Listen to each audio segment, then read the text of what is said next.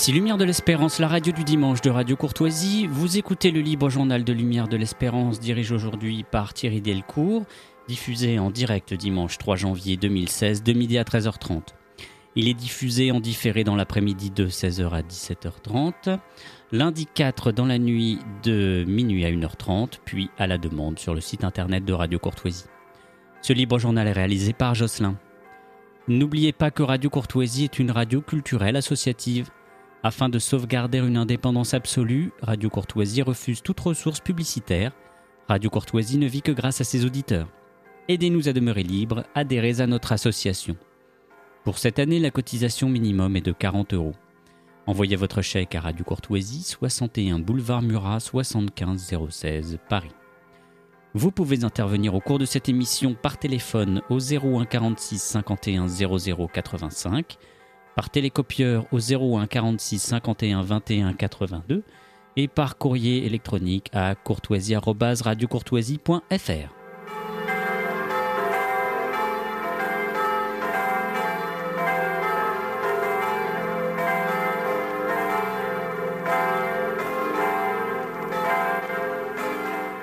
Chers auditeurs, très heureux de vous retrouver en ce premier dimanche de 2016 à tous et à toutes, mes meilleurs voeux pour cette nouvelle année de paix et de santé avant tout. Mes pensées vont tout particulièrement aux personnes seules et aux personnes malades, en espérant que Radio Courtoisie contribue à leur faire oublier le temps d'une émission, la dureté des temps. L'année 2015 s'est achevée dans un torrent d'événements, certains d'entre eux dramatiques. Comme le soulignait l'historien Jacques Bainville, nous aurons les conséquences. Ces conséquences, nous les vivons sur le plan économique, par un chômage de masse qui ne diminue pas, par une pauvreté et une précarité qui augmentent, par une insécurité qui atteint des sommets suite aux attentats islamistes, et par une menace sur nos modes de vie et nos croyances due à une pression migratoire jamais atteinte. Avons-nous déjà débuté une nouvelle année avec de telles inquiétudes, dans un tel doute sur nos capacités et notre avenir? Pour analyser les causes et les conséquences, mais peut-être aussi espérer une France plus belle et plus fière d'elle-même, j'ai le plaisir, chers auditeurs, de recevoir aujourd'hui Bruno Gollnisch, député européen du Front National, mais aussi son ancien vice-président et secrétaire général. Nous parlerons tout d'abord de Bruno Gollnisch, de son parcours professionnel, de son parcours politique, car en 30 ans, les questions et les enjeux finalement n'ont pas changé. Nous parlerons ensuite du Front National, de son programme, de ses dirigeants, mais aussi de sa situation après sa demi-victoire au régional. Nous parlerons aussi de la place de Bruno Gollnisch au Front National, puisque récemment, enfin récemment, il n'y a pas si longtemps que cela, quelques années seulement, il était le successeur désigné de Jean-Marie Le Pen. Enfin, nous lui demanderons son analyse face aux graves problèmes auxquels est confronté notre pays. Quelles réponses, quels espoirs Bruno Gollnisch peut-il nous apporter en ce début d'année Apporter à notre angoisse, à cette angoisse qui nous étreint concernant l'avenir de la France et son identité? Ce sera en tout cas, j'espère, la conclusion de cette émission. Bruno Gollnisch, bonjour. Vraiment très heureux. Très heureux de vous recevoir en ce 3 janvier. Merci d'être avec nous en direct. Merci et bonne année. Je joins mes voeux aux vôtres pour tous les auditeurs de Radio Courtoisie. Très bien, merci Bruno Gollnisch. Alors, euh, comme nous l'annonçons dans l'introduction, eh bien, nous vous proposons de, de commencer par le début, par votre, jeunesse, par votre formation, euh, par votre famille. Alors vous avez des origines familiales intéressantes, étonnantes même, puisque il y a eu un Edmond Gollnisch qui a été maire de Sedan en 1870. Alors il faut savoir que 1870 à Sedan, ça a été le, désastre de l'armée française, ça a été euh, la, capitulation et, surtout le, tombeau de la cavalerie française qui a fait des charges Tout à inouïes, qui a, été qui a, des, centaines, des milliers de cavaliers ont péri pour essayer de, sauver l'armée de l'encerclement prussien. Alors Bruno Gollnisch, avoir un, un, ancêtre pareil, est-ce que pour vous ça, ça a de l'importance? Oui, je pense, parce que j'en ai entendu parler dans ma, dans ma jeunesse et dans mon enfance. Et, et par la suite, j'ai retrouvé euh, euh, pas mal de documents, y compris... Il y a un livre qui a été écrit sur Sedan euh, pendant la guerre et l'occupation, évidemment, et qui euh, parle très largement de, ce, de cet arrière-arrière-grand-père, oui, qui a eu un, un, comportement très patriotique, alors que la famille Golnisch, elle-même, comme le nom l'indique, euh, était représentée, si j'ose dire, des deux côtés du Rhin. Et, et, et, que lui-même avait des, euh, des origines euh, euh, étrangères, puisque son père était venu, euh, il faut bien le dire, avec les armées euh, comme officier d'administration dans les armées coalisées contre, contre Napoléon, qui avait été très bien reçu d'ailleurs à Sedan, il faut bien le dire, parce que je crois qu'il y avait une certaine lassitude après les guerres de la Révolution et, et de l'Empire. C'est une famille protestante qui s'était... La, sa mère était une, une labauche, c'était des drapiers euh, calvinistes de, euh, Sedan. Euh, dont, le souvenir existe toujours. À Sedan, il y a une maison Golnisch dont, la guerre a emporté d'ailleurs la moitié du, bâtiment qui se trouve sur la place de la mairie et qui a été la première, grâce à une roue à aube, à s'éclairer à l'électricité. Euh, voilà. Euh, mais euh, ce n'est pas une famille illustre, mais c'est vrai que il a fait face dans des conditions très difficiles à la guerre et à l'occupation. Ça a été aussi le cas de son fils, qui était industriel, mon arrière-grand-père. Ça a été le cas de son petit-fils, mon grand-père, qui avait épousé une Cordelia Florence, dont le père était ministre des Affaires étrangères. Émile Flourens a été euh, ministre des Affaires étrangères sous la Troisième République, mon arrière-grand-père, par conséquent, euh, dont j'ai chez moi le buste, et il avait euh, euh initié l'alliance franco-russe. Euh, ce qui n'est pas mal, et résolu l'affaire Schneebele, qui était un incident euh, qui a été à deux doigts de euh, susciter une nouvelle guerre entre la France et l'Allemagne, Bismarck euh, souhaitant peut-être réattaquer la France avant qu'elle ne se soit complètement relevée. Voilà. Euh, et ce, cet Émile Florence qui a, qui a fini à l'Action française. Il n'y a jamais eu tellement de, de, de de modéré dans la famille, euh, avait un frère qui, lui, était euh, un révolutionnaire euh, d'extrême gauche que Victor Hugo avait appelé le Chevalier Rouge et dont Alain Decaux a fait le thème d'une de ses dernières émissions radio diffusées historiques, les lundis de l'histoire. Ce Gustave que, dont beaucoup de rues portent le nom, d'ailleurs dans des mairies communistes de préférence, il faut bien le dire, a fini à 33 ans comme général de la commune. Il a lancé une des dernières offensives contre les Versaillais et il a été tué d'un coup de sabre par un capitaine de gendarmerie versaillais. Voilà, donc euh, euh, c'est vrai que j'entendais parler de ça dans ma, dans ma famille. Mes parents ne faisaient pas de, de, politique, euh, mais euh, cela, cela m'intéressait. Et notamment l'arrière-grand-père aux affaires étrangères, ça, ça suscitait en moi peut-être une vocation de devenir diplomate, ce que finalement je ne suis pas devenu. C'était un rôle important. L'alliance franco-russe a eu des conséquences très oui, importantes pour la France en oui, 1914. Oui, oui. C'est la tenue aussi, c'est parce que les Russes s'étaient engagés Absolument. contre les, les, Allemands. Absolument. Il était euh, mon, mon était ami de, euh, on peut le dire, d'Alexandre III, dont il a écrit un livre, et j'ai chez moi beaucoup de souvenirs, beaucoup de, décor, de décorations qu'il a reçues euh, du tsar, et également des cadeaux, un service de, Limoges avec l'aigle à deux têtes et, et Saint-Georges terrassant le dragon, tout un tout un symbole qui sont, comme chacun sait, le blason impérial de la, de, de la Russie. D'où une sympathie euh, assez naturelle chez moi euh, pour euh, la Russie, la civilisation russe, la liturgie slavonne et beaucoup d'autres choses. Cela a de l'importance pour vous-même et, et, puis pour votre famille de tels antécédents et en plus de, de, de bords très, très variés, ce n'est pas très engagés. Ce n'est pas une famille particulièrement illustre ou prestigieuse, mais il est, il est certain que l'histoire familiale, la généalogie, dont j'ai fait un de mes passe-temps, je n'ai pas énormément de temps à y consacrer, permet euh, finalement, par des destins particuliers, euh, d'appréhender l'histoire de France et l'histoire de nos, de nos succès, mais aussi de nos, de, de nos terribles, euh, glorieuses, peut-on dire, défaites. Je préférerais des, de glorieuses victoires. Mais cet ancêtre euh, qui est mort sur les la commune de Paris, général, communard. C'est, son souvenir vous porte parce que même s'il est d'un bord complètement opposé, il s'est battu visiblement courageusement, il a sacrifié sa vie.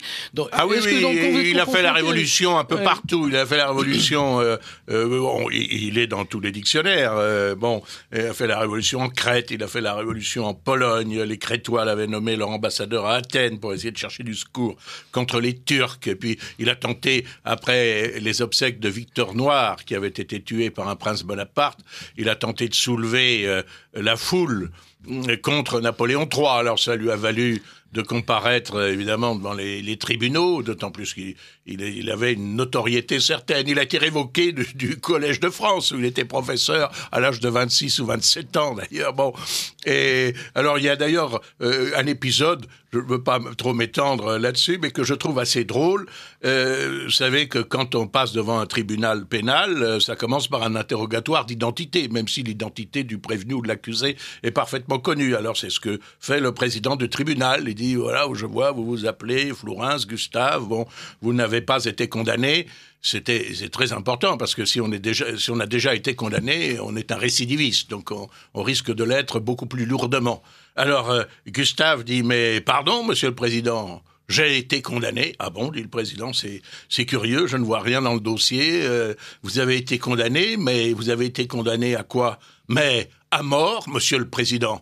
Il est vrai que c'était à Constantinople, parce que les Turcs avaient mis sa tête à prix après ces, expéditions crétoises. Voilà, je trouve ça assez drôle. Bruno Gollnisch, vous considérez-vous comme un, un héritier de, Gustave Florin, vous aussi une sorte de révolutionnaire. Euh, de Gustave et d'Émile, mais je ne partage pas, euh, je ne partage pas les conceptions euh, révolutionnaires de Gustave, qui était un ami de Marx, de Blanqui, etc., de, de Jean Blanqui était certainement un homme, un homme courageux. Je me retrouve quand même dans certains écrits contre la plutocratie ou contre ou sur, sur d'autres choses, ou le patriotisme, car la Commune a été aussi d'une certaine façon une insurrection patriote contre le euh, le, traité de Francfort euh, et, l'armistice avec, l'Allemagne. Mais euh, non, je me retrouve bien davantage dans les écrits d'Émile, dont je suis le descendant direct pour cette fois, qui a beaucoup écrit il avait été ministre des cultes avant d'être ministre des Affaires étrangères.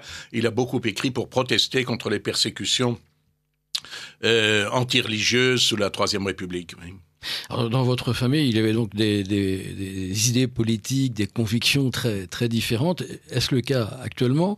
Euh, Bruno Gollnisch, vous avez un frère qui est, connu, pas autant vous, mais qui est quand même connu, il a de, de grosses responsabilités, c'est Monseigneur Gollnisch. Oui, je Est-ce que vous partagez les mêmes... Euh, j'ai l'impression qu'il est aussi connu que moi, même peut-être plus, parce que pendant très longtemps, on lui disait ah, vous êtes le frère de Bruno », maintenant on me dit ah, vous êtes le frère de Pascal ». Bon. bah, nous sommes liés par euh, une affection euh, fraternelle et par, je crois, quand même un certain nombre de, de, de, de, de, valeurs communes, indiscutablement, même si en ce qui concerne l'application, leurs modalités, que ce soit dans le domaine politique ou religieux, il nous arrive d'avoir des divergences euh, que je, que, sur lesquelles je ne, je ne, je ne m'étendrai pas, mais qui, qui euh, animent nos, nos, nos, discussions, mais toujours fraternelles. Euh, il a une euh, nous, nous, nous, avons euh, eu le même intérêt euh, finalement pour l'Orient. Lui, c'est plutôt le Proche et le Moyen-Orient, mais je, je, comme je vous le disais, la sympathie que j'avais pour la pour la Russie était s'était étendue aussi à la à la liturgie orientale, la liturgie de Saint Jean Chrysostome, etc.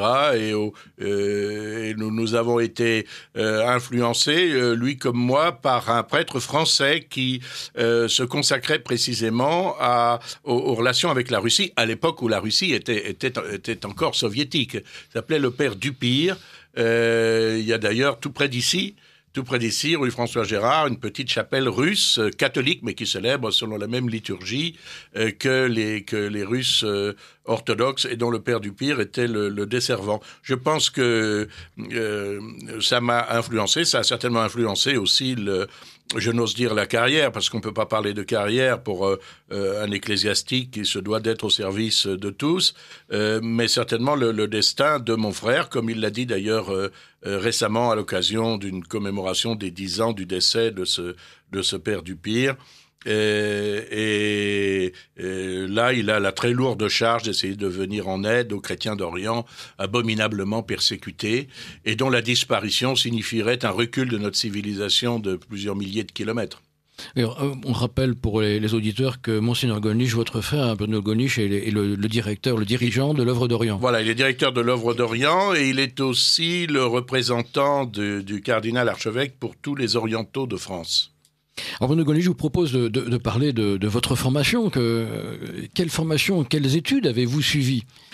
Bien, j'ai, euh, je suis passé en face au lycée Claude Bernard après euh, le collège Gerson, mais euh, j'étais en classe de cinquième, j'étais assez indiscipliné. Alors m'a, ensuite je suis allé au lycée Janson de Sailly où j'ai terminé mes études secondaires et puis ben, de façon assez classique, j'ai fait la faculté de droit.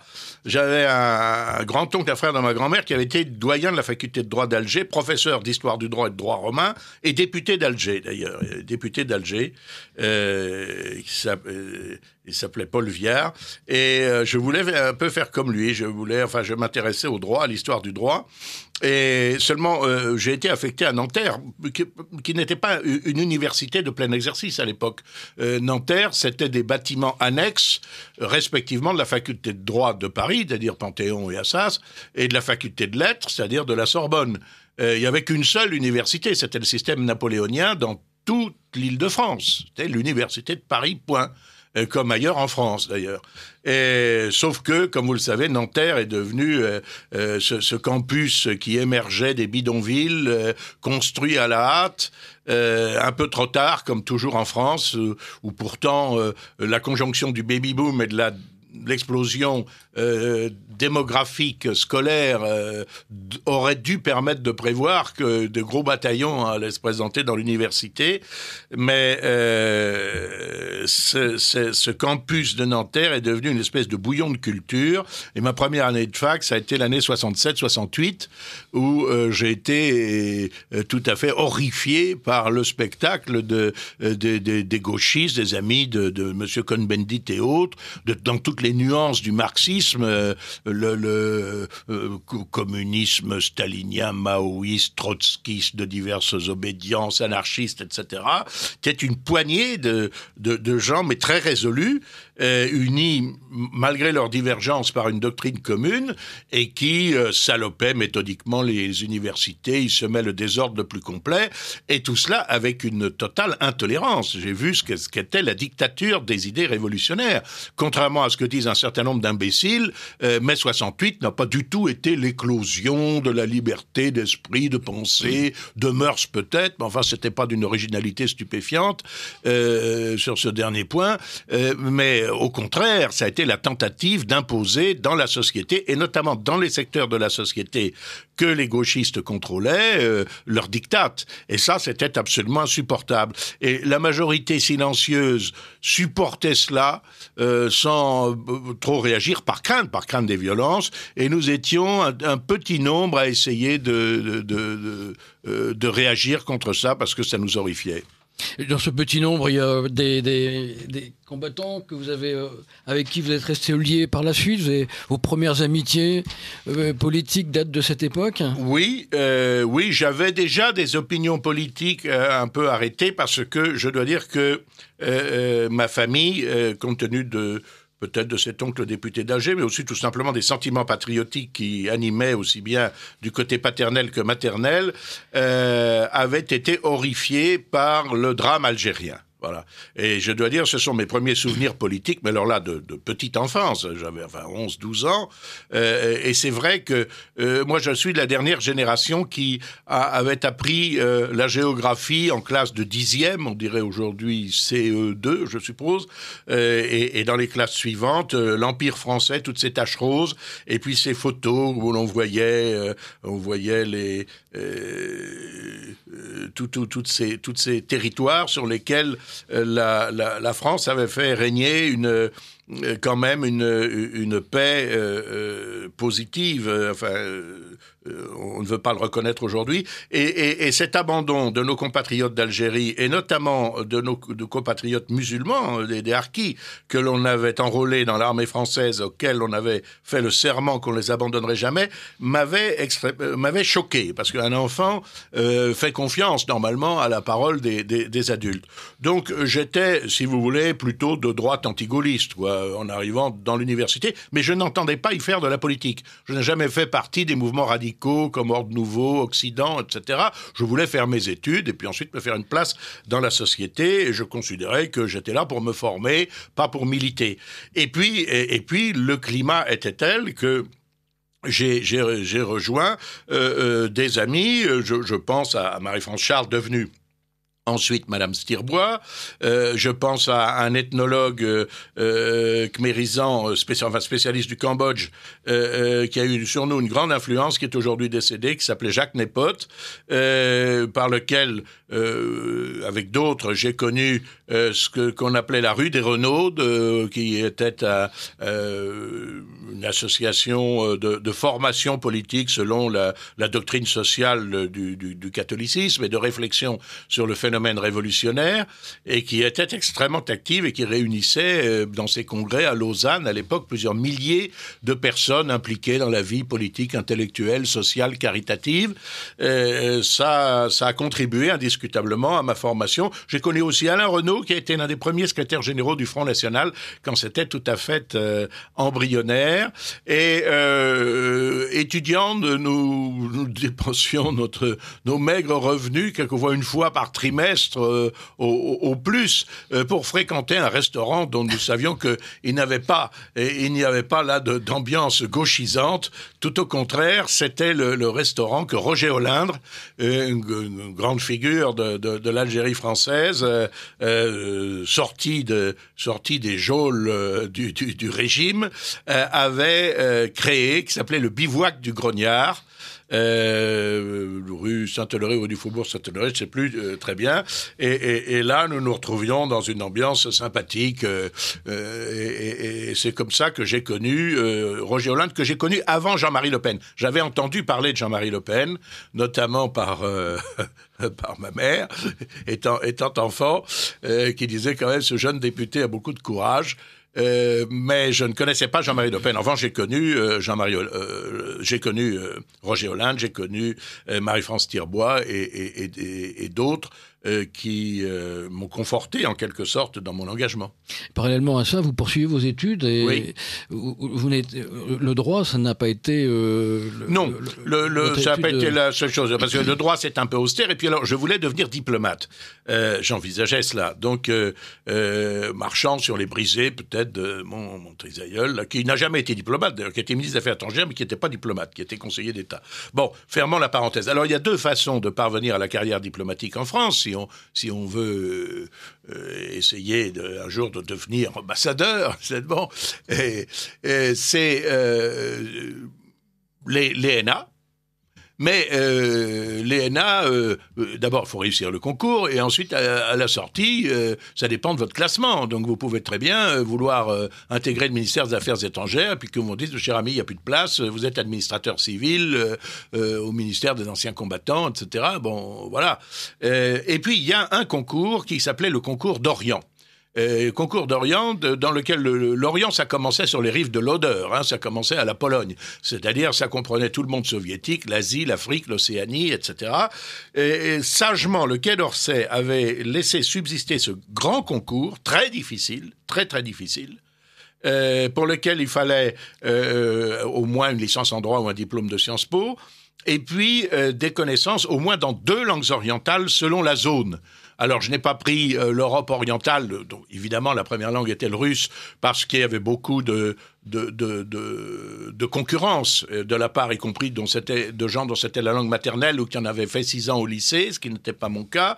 Euh, je n'ai pas pris l'Afrique parce que les langues africaines n'étaient pas quand même des, intéressant d'un point de vue ethnologique, mais ce ne sont pas des langues officielles de, de, de, ces pays. je n'ai pas pris le, Moyen-Orient orient je, m'intéressais à l'Extrême-Orient. Et là, il y avait le choix entre le chinois, le hindi le japonais. J'ai pris le japonais parce que au Japon, euh, d'abord, c'était une langue de grands débutants. Donc on était à égalité. Il n'y avait pas tellement de gens qui parlaient le japonais comme leur langue maternelle, non. Euh, il y avait, y avait peu de peu de monde. Et mais euh, c'était l'époque où Robert Guillain, ancien correspondant du journal Le Monde, publie son livre qui a été un best-seller, Japon troisième grand, qui montrait que le Japon était devenu la troisième économie du monde. Et je me disais que si je ne réussissais pas ce concours, je pourrais toujours euh, euh vraisemblablement trouver un emploi dans dans, dans l'entreprise. Euh, et, et j'ai donc étudié le, le japonais. Et comme il fallait une deuxième langue, j'ai pris une deuxième langue facile facile, euh, mais qui est, celle de euh, aujourd'hui de, de, de, 200 millions de personnes quand même, c'est le malais indonésien. Voilà. Euh, ce qui n'a rien à voir avec le japonais. Alors là, mais ce qui est, qui est, pour nous beaucoup plus, beaucoup plus facile, d'abord parce que ça s'écrit en caractère latin, comme ça se prononce, que l'ordre des mots ressemble à peu près euh, au nôtre, alors que euh, en japonais c'est exactement l'inverse. L'ordre des mots et des phrases est l'inverse d'une autre, euh, ce qui influe d'ailleurs sur les psychologies. Euh, voilà, j'ai fait donc ces études de langues orientales et puis j'ai fait Sciences Po, la section relations internationales, ce qui était somme toute cohérent avec mon projet. C'est comme ça que vous êtes euh, rentré après directement comme enseignant en université ou il y a eu une Non, pas du tout. Non, non. J'ai, j'ai euh, euh, d'abord j'ai fait, euh, j'ai interrompu mes études pour résilier mon sursis. Je voulais pas faire mon service militaire trop tard. Comme j'avais fait en plus de tout ça une préparation militaire supérieure sur deux ans, euh, et, et j'avais passé un, un, des concours, petit petit concours, mais par lequel la marine recrutait ses officiers de réserve. Euh, pendant leur service et, et, et, euh, notamment dans la seule branche, euh, une des rares branches ouvertes au littéraire, qui était la branche interprétariat, transmission et chiffres, qui fournissait des aides de camp d'amiraux ou des gens euh, au SDEC à l'époque, c'était pas la DGSE, c'était le SDEC, ou dans les ambassades euh, et, ou affectés outre-mer. Et alors j'ai passé ce concours, bon, c'était pas très difficile parce que je m'étais présenté en japonais et en portugais. Il y avait deux, deux places en portugais, une place en japonais, et j'étais le seul candidat pour ces trois places. Donc même avec un niveau très médiocre, euh, j'ai été incorporé comme aspirant à l'école des transmissions et euh, j'ai eu une très intéressante expérience dans la marine nationale, très à laquelle je suis resté attaché d'ailleurs, puisque par la suite j'ai fait beaucoup de périodes et euh, j'ai fait beaucoup de choses. J'ai été embarqué sur divers navires, navire amiral du groupe d'essai des missiles, sur le chasseur de mines Calliope, j'étais aide de camp du, vice-amiral d'escadre qui dirigeait tous les navires euh, en essai. Euh, y compris le croiseur Colbert, y compris euh, les, sous-marins, les nouveaux sous-marins nucléaires, etc. J'ai eu une, expérience absolument passionnante pour un, alors que j'étais très jeune. Et au sortir de, ce service militaire, j'ai bénéficié d'une bourse de recherche du, ministère des Affaires étrangères. Je me disais, je vais, c'est bien joli. J'ai fait, j'ai mon diplôme péniblement des langues orientales en japonais, mais je n'ai qu'une expérience très limitée de la pratique de la langue. Euh, J'avais une connaissance parfaitement théorique. Et, je me suis dit, je vais passer un an au Japon, euh, je vais aller dans une faculté de droit, euh, je vais faire un sujet de thèse sur le droit japonais, et, et, comme ça, bah, je vais joindre l'utile à l'agréable, et en rentrant, bah, je serai ferré à glace, et, je, présenterai le concours. Et je me suis trouvé comme ça à l'université de Kyoto en doctorat de droit international public. Kyoto, que j'avais choisi qui est euh, pas la plus importante des villes japonaises, enfin, c'est une grande ville, mais qui est euh, une ville d'art et de culture, qui est l'ancienne capitale impériale. Et euh, mon directeur de thèse était monsieur Jacques Robert, qui a été président de l'université Panthéon-Assas, donc la Mecque du droit, qui a été un grand juriste, qui avait été directeur de la maison franco-japonaise de Tokyo, mais qui euh, ne parlait pas lui-même le japonais, euh, et qui a été aussi membre du Conseil constitutionnel. Et il est passé euh, au Japon pour une série de, conférences. Bien sûr, je l'ai reçu à Kyoto. Il a vu que ce que je faisais était intéressant, et il m'a mis le pied à l'étrier, m'a proposé un poste de lecteur à l'Institut de droit comparé de la faculté de droit de Paris qui euh, regroupait l'enseignement et la recherche sur les droits étrangers. Y a 25 ans, je me suis trouvé euh, euh créer le cours d'introduction droit du Japon, droit de, de le droit chinois, etc. dans cet institut. J'ai créé le cours de, de droit du Japon aussi à l'école des langues orientales et j'ai fini par faire une carrière universitaire. D'abord dans le droit, j'ai été maître de conférence à l'université de Metz et puis quand Lyon s'est doté d'une chaire de, de japonais, j'ai posé ma candidature. Posait un petit peu un problème d'ailleurs parce que voilà un type qui prétend être professeur d'une chaire de japonais qui relève des facultés de lettres, alors que euh, ses travaux et ses titres, et euh, son doctorat, tout ça, c'est surtout en droit. Mais enfin, finalement, euh, ça, ça, a marché, et donc je suis devenu le titulaire de la chaire de japonais et le créateur du département de japonais à l'université de Lyon. Comme mes collègues de l'université de Lyon m'ont vu arriver venant du droit, ils ont supposé que je savais lire un arrêté ministériel. Ils m'ont demandé donc d'être assesseur, c'est-à-dire assistant en quelque sorte du doyen de la faculté de l'époque, lequel pour raison de santé a résilié ses fonctions quelques euh, mois plus tard. Donc je suis devenu très très très jeune et honoré de la confiance de mes collègues. Je suis devenu doyen de cette faculté où l'on enseignait 27 langues à près de 3000 euh, étudiants quand même. Euh, C'était une grosse responsabilité. Chers auditeurs de Radio Courtoisie, nous avons le plaisir de recevoir aujourd'hui Bruno Gollnisch, député européen du Front National. Alors nous venons, euh, Bruno Gollnisch, de, parcourir hein, euh, votre, les origines de votre famille avec des, des, ancêtres hein, valeureux, courageux, très engagés. Vos études euh, qui vous ont amené donc euh, comme professeur de japonais, doyen de la faculté de Lyon, vos engagements qui se dessinent, vous êtes choqué par euh, tout ce que vous voyez en mai 68 à la faculté de Nanterre, mais comment êtes-vous venu à vous engager au Front National, Bruno Gollnisch? Alors, euh, je, dois dire que euh, j'avais toujours eu de la sympathie. j'avais de la sympathie quand j'étais, j'étais pas en âge de voter pour Tixier-Vignancourt. J'en avais pour Jean-Marie Le Pen. Je me souviens avoir voté pour Jean-Marie Le Pen. J'étais étudiant au Japon quand il s'est présenté en 74 euh, lors du décès subi du président Pompidou, et il, n'a obtenu à l'époque que 0,74% des suffrages. C'est assez facile de s'en souvenir.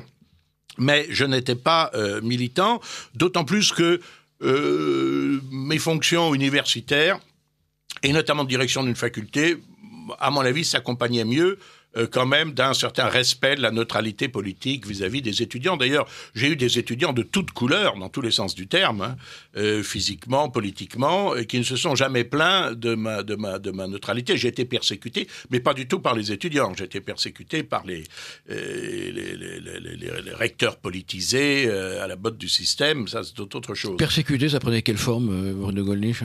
Ah, ben, euh, ça, euh, on, a essayé d'utiliser contre moi euh, le fait que lors d'une conférence de presse, j'ai pris la défense de, cette université et que qu'on accusait de négationnisme, etc. Alors on a essayé de me titiller toujours sur les questions habituelles sur la deuxième guerre mondiale, les chambres à gaz, les camps de concentration, les tout ça. J'ai dit que ces questions relevaient du débat des historiens. Débat, j'avais dit débat, c'était un blasphème parce qu'il est interdit de débattre de ces questions y a des vérités révélées, on a le droit d'y adhérer, mais euh, on n'a pas le droit de, simplement dire que ça relève du débat, euh, c'est en quelque sorte un crime de négation. Et alors le, recteur de l'époque, euh, recteur, recteur Morvan, est parti en croisade contre moi, a saisi cette occasion, je pense, pour se faire mousser sur le plan politique. Alors d'ailleurs que la conférence de presse en question n'était pas tenue dans les locaux de l'université, qu'elle n'avait rien à voir avec mon enseignement et que et que j'ai était bien naturel que j'évocasse ce problème puisque euh, il faisait il faisait les gros titres des journaux locaux à Lyon. Bon, euh, fermons la parenthèse, mais euh, voilà, donc euh, en ce qui concerne mon engagement au Front National, ben, un, jour de 82 ou 3, je, crois, le Front National a tenu une réunion à Lyon et Jean-Marie Jean Le Pen et un certain nombre d'amis, dont Roger Hollande et euh, Marie-France Tirbois ont dit mais à Lyon, il y a Bruno Gollnisch euh, que nous connaissons, ce serait bien s'il acceptait d'être présent à la tribune parce qu'on voudrait qu'il y ait quelques personnalités pour euh, accueillir Jean-Marie Le Pen. Ça, bon, et on a fait sur moi d'amicales, je dis pas pression, mais demande instante et je dois dire que j'ai un peu hésité parce que je me rendais bien compte que c'était définitivement me marquer publiquement, bien sûr, mais j'ai été irrité aussi par les conseils de prudence que me donnaient d'autres personnes, euh, disant mais non, mais euh, ta carrière, etc. Euh, le Pen c'est très bien, mais voilà que d'autres se mouillent pour lui, c'est parfait, mais toi non, tu dois rester en dehors. Bon, je dis bah oui, mais si tout le monde fait ce raisonnement-là, les choses ne changeront jamais. Alors finalement, j'ai accepté, et à partir du moment où j'ai accepté, ça, a eu un, écho certain. En tout cas à Lyon, ça fait, ça fait la une des journaux lyonnais. Et et, par la suite, euh, eh bien, on m'a demandé de m'occuper euh, du Rhône. Euh, et ce que ce que j'ai j'ai également euh, accepté en disant ben, ben, après tout maintenant que les choses sont claires quand j'ai été candidat à, à l'élection législative beaucoup plus tard j'ai résilié ma fonction de résilié ma fonction de doyen euh, qui n'avait jamais eu à souffrir d'ailleurs de mon engagement politique. Quand vous devenez, devenez responsable du Rhône pour le Front National, Bruno Gollnisch, il y a 16 adhérents. Oui. En quelques mois, il n'y a plus de 1000. Plus de 1000 adhérents. de 1000 adhérents, pardon. Comment, comment avez-vous fait? Bah, C'est pas mes seuls mérites. Hein. Il y avait, il y avait un, monsieur qui, qui, je pense, pour des raisons professionnelles, souhaite que euh, rester discret et, donc, donc, donc, je tairai le nom qui m'a beaucoup aidé. On a constitué une équipe assez rapidement et puis euh, il y avait indiscutablement euh, à l'époque, pour prendre une métaphore maritime, du vent dans les voiles. Voilà, les gens, beaucoup de Français avaient perçu que les échecs répétés de, devant la gauche de la de la fausse droite je ne sais pas si on peut l'appeler conservatrice ou libérale, puisqu'elle n'a rien conservé, elle n'a rien libéré. Mais euh, euh, que c'est que c'est cette euh, ce libéralisme avancé de Giscard d'Estaing, ou, ou, qui consistait toujours à essayer de gagner des voix sur la gauche en tenant un discours de gauche ou en faisant adopter des mesures de gauche, eh bien c'était insupportable, quoi. Et, à partir de ce moment-là, euh, eh bien, puisque le la, table avait été renversée puisque c'était euh, la gauche, Mitterrand, contrairement à ce que à ce qu'on dit, à ce que répètent un certain nombre de gens qui sont jamais allés vérifier leurs sources, Mitterrand n'a pas du tout favorisé l'éclosion du Front National, pas du tout, du tout, du tout. Bon, c'est régulièrement repris dans les journaux. Hein. Oui, oui, mais c'est tout à fait absurde. Dans tous les journaux, d'ailleurs, quelques bords qu'il soit. C'est tout à fait absurde. Mitterrand nous était, Mitterrand nous était très hostile. Et qu'est-ce qu'il aurait fait pour favoriser le Front National? Nous avons été abominablement persécutés sous Mitterrand nos réunions étaient attaquées euh, euh, physiquement, etc., avec la bénédiction de Jox, l'affaire de Carpentras, je vous rappelle que c'est sous Mitterrand. Euh, non, on dit ça parce que Le Pen avait fait une réclamation en se plaignant à, juste titre de ce qu'il n'avait jamais aucune espèce de, enfin, d'audience dans les médias. Il n'y avait pas encore le CSA, donc il était assez naturel de s'adresser au président de la République. Alors, il a eu une aumône qu'il ne devait pas à Mitterrand, mais qu'il a dû aux premiers succès électoraux du Front National, notamment ceux de Jean-Pierre Sirbois à Dreux, l'élection partielle d'Auray, et l'élection euh, aussi une, élection euh, euh, municipale, je crois, ou législative, je ne sais plus, dans le 20e arrondissement. ça a fait, ça, ça a suscité l'intérêt des médias, voilà, mais, mais, mais c'est tout. Et puis les européennes, où vous étiez dernier de liste d'ailleurs, pas du tout carriériste.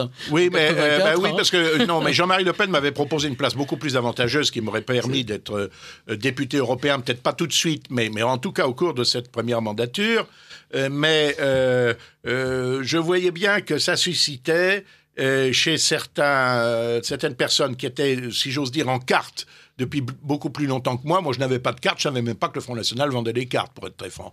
Euh, j'étais allé entendre, euh, dix ans auparavant, Jean-Marie Le Pen, je m'en souviens encore, à la, à la salle de la mutualité. J'étais sympathisant, j'avais voté pour lui, mais je n'avais pas de, j'avais pas de carte. Mais il y avait un certain nombre de gens qui militaient, qui avaient milité de façon active. Moi, je n'avais pas milité de façon active. J'étais, j'avais été au, j'avais été au Japon, j'avais été dans la marine nationale, j'avais fait, euh, j'avais passé des concours universitaires, j'exerçais mes fonctions. Bon, et ceux qui euh, étaient dans les cadres depuis plus longtemps que moi avaient une certaine amertume de ce que des nouveaux venus euh, finalement raflait en quelque sorte toutes les places. Et quand j'ai vu cette amertume, j'ai dit à Jean-Marie Le Pen, j'ai dit écoutez, mettez-moi dernier de liste, comme ça il sera très clair pour tout le monde que je viens par conviction et que je ne viens pas pour la gamelle. Voilà. Et c'était, euh, c'est vrai que c'était, finalement, je ne devrais pas me tresser des, couronnes, c'est tout à fait immodeste, mais c'est vrai que c'était pas mal parce que euh, ça m'a valu d'abord dans le Front National une très grande popularité. À l'époque, l'élection européenne était la seule élection proportionnelle. Et on ne croyait pas du tout que l'élection législative suivante allait être à la proportionnelle. Quand Le Pen a dit ça va vraisemblablement être à la proportionnelle, mon intuition me le dit, parce que ça sera la seule façon pour les socialistes, non pas du tout, encore une fois, de favoriser le Front National, comme le disent certains imbéciles, mais euh, de, de limiter la casse de limiter, de limiter les dégâts pour eux. Je me souviens, il avait dit ça à Lyon, les journalistes rigolaient. Bon, et puis finalement, euh, bon, bah, j'ai pas été élu en 84 puisque j'étais dernier de liste. Il lui fallu une très grande unanimité nationale, mais j'ai été élu député en 86 avec euh, une trentaine d'autres, euh, d'autres élus. Nous allons arriver à cette période de votre vie politique, Bruno Gollnisch. Euh, les auditeurs de Radio Courtoisie réagissent à un premier message, un rappel, nous dit cet auditeur. Monsieur Daniel Cohn-Bendit a été reçu comme docteur honoris causa de l'université de En décembre 2014. C'est un scandale. Vous, vous confirmez, c'est exact? Oui, oui, oui, oui, oui, absolument, absolument. Mais il est, je crois, mais il y a une chose qui m'a fait quand même assez plaisir. Je ne suis pas un adepte de la violence, en particulier pas avec Cohn-Bendit, qui finalement me dégoûte moins, je dois dire, que certains, certains, certains personnages euh, de, de, de, de, la majorité actuelle ou précédente euh, que j'ai côtoyés euh, au Parlement européen. mais ce qui me fait plaisir, c'est que quand même à Nanterre, il a été entarté, je crois. et bon, je me dis juste retour des choses. mais c'est vrai que c'est vrai que d'avoir connu ce garçon dont les amis cassaient les urnes des premières élections universitaires de la loi Fort au cri d'élection piège à con, devenir lui-même un notable euh, euh, très, très, très démocratique, c'était assez amusant. Oui.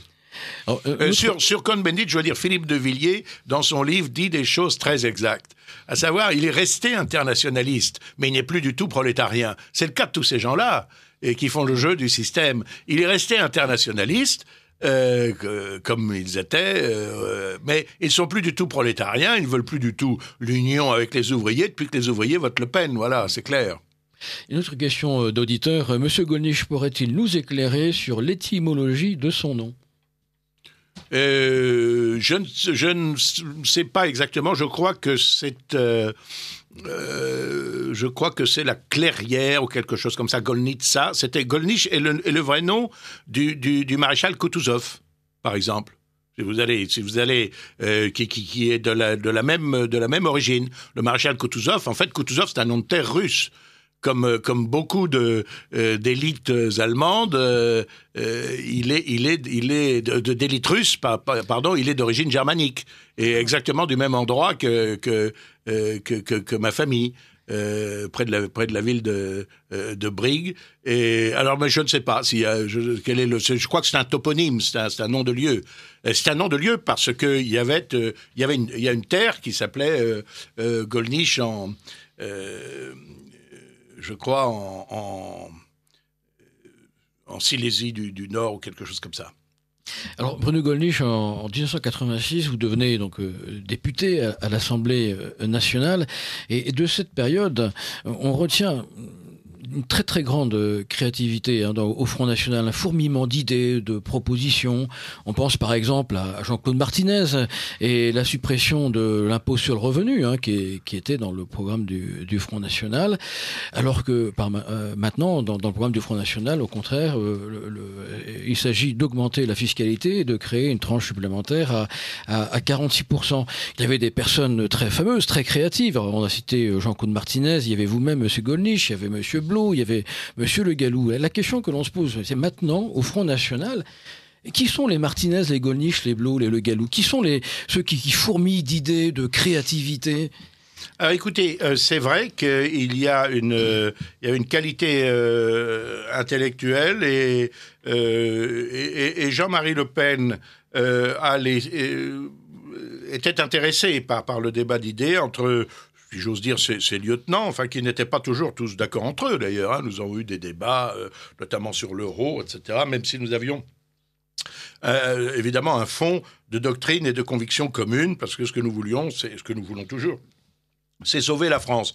Alors, euh, je dois dire, il y a des personnes tout à fait compétentes au Front National. Ceci étant, si, vous voulez me faire dire que la, la, lutte contre la bureaucratie et contre le fiscalisme est beaucoup moins apparente aujourd'hui euh, dans notre communication. C'est tout à fait évident. Je le regrette, je le déplore. Euh, je ne suis pas partisan, je ne crois pas du tout au bienfait de la progressivité indéfinie de l'impôt. Euh, vous, me montrez un, un texte, d'ailleurs c'est une discussion que j'ai. C'est hmm. une discussion que j'ai d'ailleurs avec Marine Le Pen parce que euh, le dernier programme du Front National remonte déjà, euh, je sais pas, à 7, à 7 ou 8 ans. Je demandais que les, les congrès procèdent à leur actualisation. Il n'y a pas à l'heure actuelle de programme du Front National. C'est ce que l'on me répond. Euh, il y a des, euh, des programmes euh, pour, de l'élection pour l'élection présidentielle. Mais enfin, il me semble que ceci doit être discuté entre nous. Et, je ne suis pas du, du tout partisan d'un certain nombre de mesures comme le fait de rendre progressive la taxe d'habitation ou ou des choses de ce style. Voilà, euh, je le dis très clairement, et je le dis d'autant plus facilement que, euh, euh, à ma connaissance, cela n'a pas été débattu. Je suis assez, j'ai été très heureux d'entendre dire que à la réunion de notre bureau politique, à laquelle je n'ai pu assister, tout à fait exceptionnellement, qui a suivi l'élection la dernière élection, Marine Le Pen est annoncé que ces questions allaient être discutées entre nous. Vous, vous, croyez à une possibilité de, de faire revenir euh, la, la, position actuelle du Front National sur l'économie? Parce que euh, même euh, si vous dites qu'il n'y a plus de programme du Front National, quand on va sur le site du Front National et qu'on regarde les programmes économiques, ce sont les documents qui s'affichent avec le, maintien de l'impôt sur la fortune, donc une tranche de l'impôt sur le revenu montée à 46%, la taxe d'habitation... Enfin, excusez-moi de vous interrompre, montée, elle était, je crois qu'au moment où ça a été publiée, elle était à 75%. Hein, non, non, 75, c'est venu après, monsieur. C'est venu avec Hollande euh, d'une manière provisoire. Euh, oui, mais il y a vraiment une, une, aggravation, un alourdissement de la, fiscalité qui est, qui, est, qui est, mis en avant par le Front National. Et euh, les revenus capital taxés identiquement à, ceux du travail, et, etc. y a-t-il un, un, réel espoir, Bruno Gollnisch, que le Front National revienne en, en quelque sorte à ses programmes initiaux? On parlait des positions de Jean-Claude Martin Martinez en, 1986, le programme du Front National à cette époque-là était résolument d'essence libérale. Euh, libérer l'économie, défiscaliser, baisser la, fiscalité qui est confiscatoire, etc. Là, on a entre 1986 et, 2015, c'est 180 degrés en matière économique. Et c'est peut-être aussi ce qui décourage les, certains électeurs. Non, mais je, n'adhère pas euh, à, l'essentiel des mesures qui sont décrites dans cette page euh, qui se trouve sur le site du Front National. C'est très clair. À ma connaissance, ça n'a pas été ratifié par notre Congrès, ça n'a pas été ratifié par notre bureau politique. Et en ce qui me concerne, je, suis en, désaccord avec cela et, je l'exprimerai parce que je crois que euh, effectivement, ce dont on a besoin, essentiellement, ce dont a besoin notre économie, c'est d'être libéré du fiscalisme qui spolie et de la bureaucratie qui paralyse. C'est ça, mes, mes, convictions personnelles à cet égard sont, sont, sont, tout, à fait, tout à fait claires. Maintenant, je crois qu'on a quand même exagéré euh, l'aspect, euh, si vous voulez, certains ont dit... Euh, euh, M. Sarkozy a dit le programme économique du Front National, c'est le programme de Mélenchon, etc. Ça, ce sont des, ce sont des, des, des, des paroles euh, euh, bon, de, de, de, propagande qui sont assez dérisoires. Ce qu'il faut comprendre, n'est-ce pas, sur ce, ce, problème du libéralisme, c'est que, à, à, à, mon sens, le, le l'économie française a besoin que l'on fasse exactement le contraire de ce qui a été fait jusqu'à présent. Qu'est-ce qui a été fait jusqu'à présent? On a surchargé l'économie française de charges, de taxes, d'impôts, de règles, de normes, de contraintes de toute nature. Bon, ça c'est pas libéral. Mais dans le même temps, on a ouvert le marché français, européen, puisque c'était euh, à la concurrence de pays qui n'ont ni charges, ni taxes, euh, ni impôts, euh, ni règles, ni normes, ni protection sociale, ni même liberté syndicales ou autres. Euh, si vous prenez par exemple la Chine, cette dictature communiste est devenue le paradis du capitalisme le plus cynique, puisque comme le dit mon ancien collègue Martinez, les, les, ouvriers français travaillent 35 heures, théoriquement, les, les, les les ouvriers chinois, ils dorment 35 heures. Le reste du temps, ils travaillent. Et ils travaillent sans sécurité sociale, ou pratiquement sans, sans pension de retraite, en tout cas pas beaucoup. Et, comme ça reste un pays, un, un, pays communiste, ils n'ont pas la possibilité de se syndiquer librement et de demander, de faire grève, de demander une, de réclamer une vie meilleure, etc. Encore que le niveau de vie est en train de progresser en Chine. Mais c'est pas grave si j'ose dire, si j'ose dire, euh, il y aura, il y aura le Bangladesh, il y aura le, Pakistan, il y aura d'autres, euh, d'autres pays qui fourniront des masses de main d'œuvre prêtes à travailler dans des conditions de quasi-esclavage. Alors, ce que je pense, que, ce que je pense personnellement, c'est qu'il faut faire le contraire. Quand nous demandons le rétablissement d'un certain nombre de barrières économiques, ce sont pas des barrières imperméables, c'est vieux comme le monde, ça s'appelle les droits de douane. C'est pas un programme communiste, c'est pas un programme dirigiste. Vous avez eu des droits de douane euh, euh, dans, toute l'histoire de l'humanité euh, qui ont un rôle correctif précisément et, qui n'empêchent pas nécessairement la concurrence, même sur le plan international. Et en revanche, en revanche, ce qu'il faut, c'est libérer notre économie de toutes les contraintes qui l'accablent. C'est sûr que quand vous avez que, quand pour payer quelqu'un 2200 euros, il faut que l'employeur en débourse 4000, c'est sûr que c'est un, quand même une entrave considérable, considérable euh, à l'emploi. Vous pensez être entendu euh, de la part du, bureau politique du Front National lorsqu'il y aura débat sur ces points-là? Je l'espère très vivement, mais je sais euh, que cette opinion est partagée par, euh, par, par, d'autres. Hein. Je, ne suis pas, je ne suis pas le seul. Et je crois qu'il serait très grave qu'on laisse, c'est un comble maintenant, le, discours en faveur des PME ou des TPE, très petites entreprises, ou des entreprises moyennes, petites. et on le retrouve, alors ce sont des paroles verbales, comme qui dirait, mais dans la bouche de M. Hollande il serait quand même euh, assez paradoxal que nous soyons euh, euh, derrière euh, la main dans ce domaine.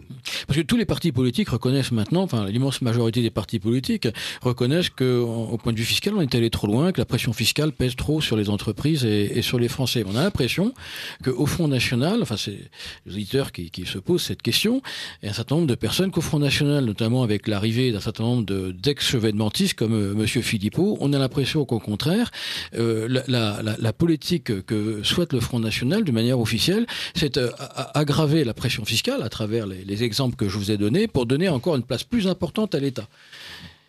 Donc ce que vous nous expliquez, Monsieur Golnisch, euh, c'est vraiment c'est l'inverse. Hein. Serez-vous vraiment entendu? Je, je, le, je, le, crois. Je pense que euh, la, la euh, politique que, que, que, enfin que veut suivre le Front National, qui s'imagine qu'en taxant les très hauts revenus, ça va, ça va, ça va libérer, ça va donner de la marge pour les classes moyennes qui sont aujourd'hui matraquées. Je ne suis pas certain que ce soit la bonne méthode. Voilà, je vous l'ai dit, je le, je, le redis, je le redis bien, euh, bien volontiers, et, je, je, crois qu'il faut euh, s'arrêter à la progressivité de l'impôt. Mais vous savez, on a eu, on a eu dans la pratique des, des, tranches d'impôt euh, qui étaient très au-delà de, de 46 hein, y compris sous les gouvernements, sous les gouvernements précédents. Enfin, je veux dire, sous les gouvernements non de gauche. Oui, mais le, actuellement, le, enfin, je, suis désolé d'y inciter, M. Golnisch, le, Front National est le seul parti important qui envisage toujours de taxer de manière très importante euh, les plus hauts revenus. Alors la question qu'on peut se poser sont quand même eux qui créent euh, qui crée par l'investissement. Alors ça, ça, ça, dépend, ça dépend quel revenu. Honnêtement, euh, moi j'ai toujours été partisan de la liberté d'entreprise. Euh, je trouve tout à fait normal qu'un qu'un chef d'entreprise, j'en connais, nous en avons, nous en avons fait élire. Par exemple, monsieur, je vois dans ma région, monsieur Barbier, qui est parti de presque de presque rien, qui a créé une entreprise qui exporte un peu partout. Et, dans le domaine de la haute technologie, ou mon ami Charles Perrault, bon.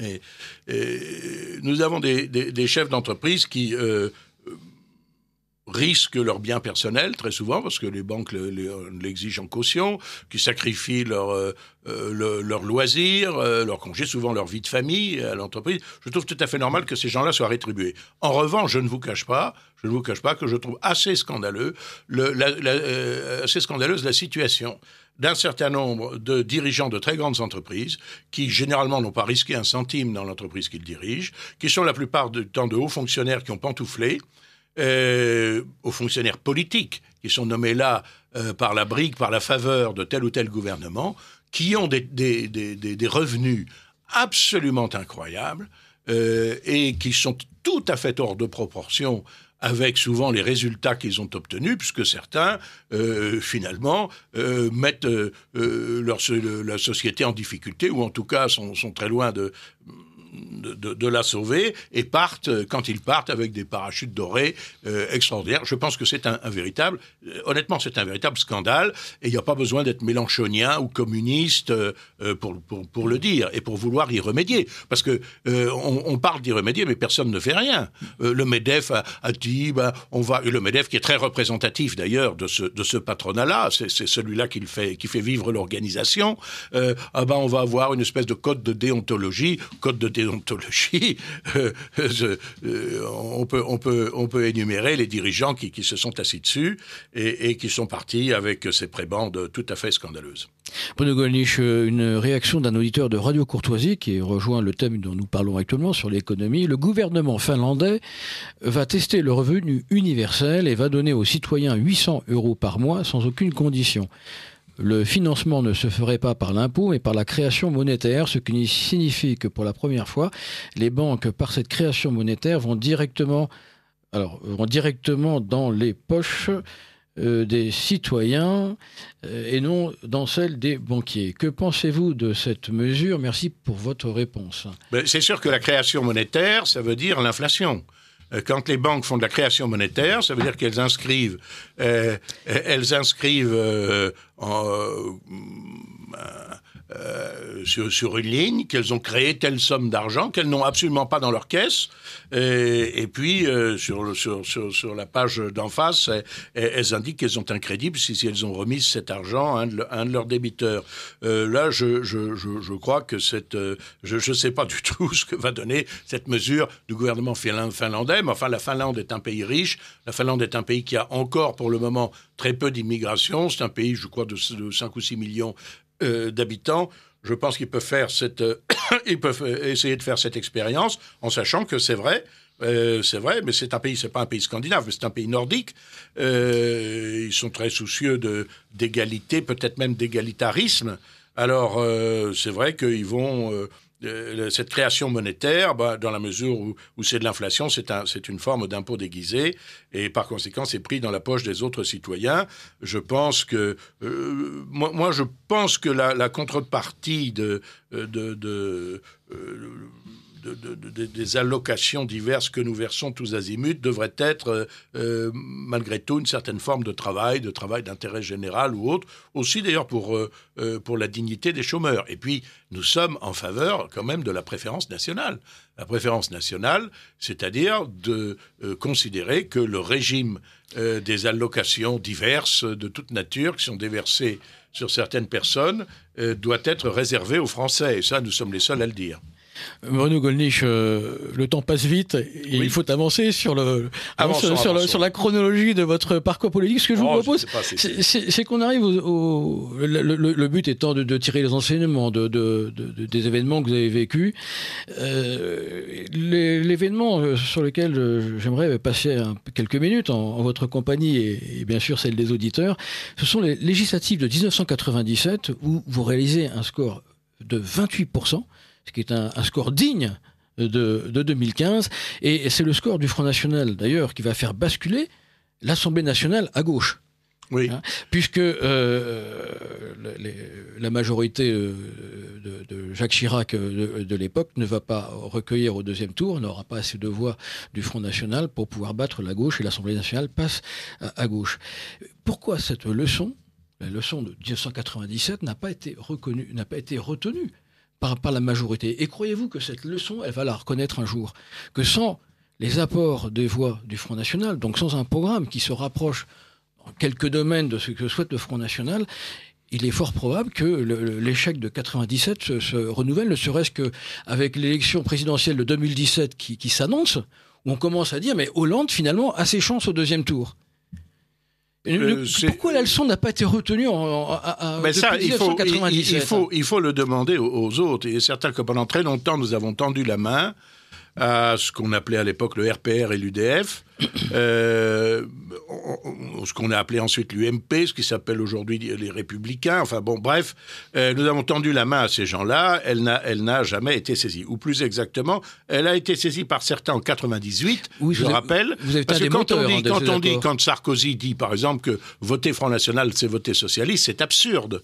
C'est absurde parce que ça n'est, ça n'est, ça ne fait passer la gauche, comme on dit, que précisément à cause de l'entêtement que vous décrivez de ces gens-là, qui préfèrent se suicider, qui préfèrent euh, que la gauche passe plutôt que de s'entendre avec le Front National. Il faut dire que maintenant, compte tenu quand même des reniements, des trahisons qui ont été euh, les leurs, de, la véritable escroquerie qui a, consisté, qui a consisté euh, à faire croire aux électeurs qu'ils reprenaient tout ou partie de notre programme pour faire ensuite exactement le contraire. Je rappelle que Sarkozy n'a fait, lors de son mandat présidentiel, l'ouverture qu'à gauche.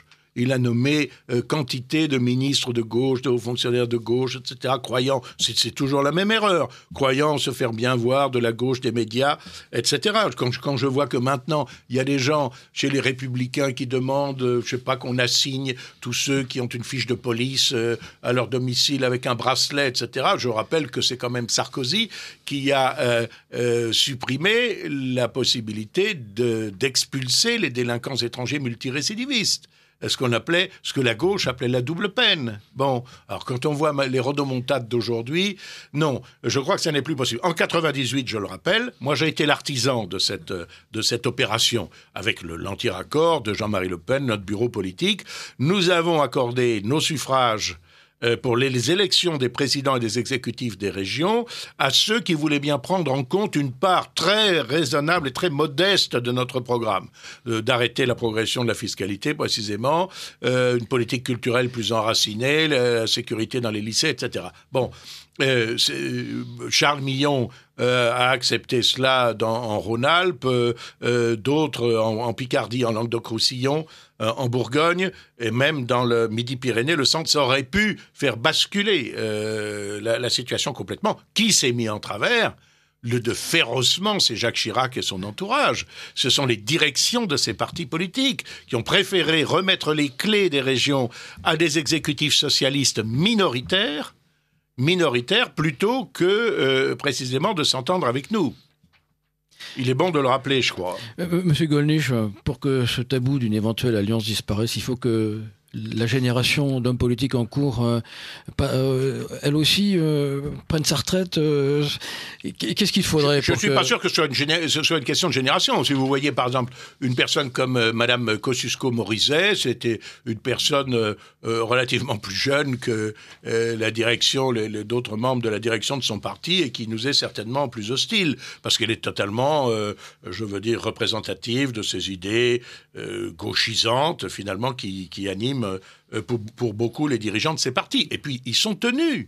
Il faut bien voir que l'euromondialisme, ce que nous appelons l'euromondialisme, c'est quand même un ensemble de, un ensemble de coteries, de réseaux, d'intérêts euh, qui en aucun cas ne peuvent admettre que l'on s'entende avec les patriotes. Et puis, souhaiterions-nous nous entendre avec eux? Aujourd'hui, je ne le crois pas compte tenu, encore une fois, de ce qui a été leur bilan et de ce que sont leurs perspectives. Si c'est pour faire disparaître la souveraineté française dans cet ensemble, c'est non.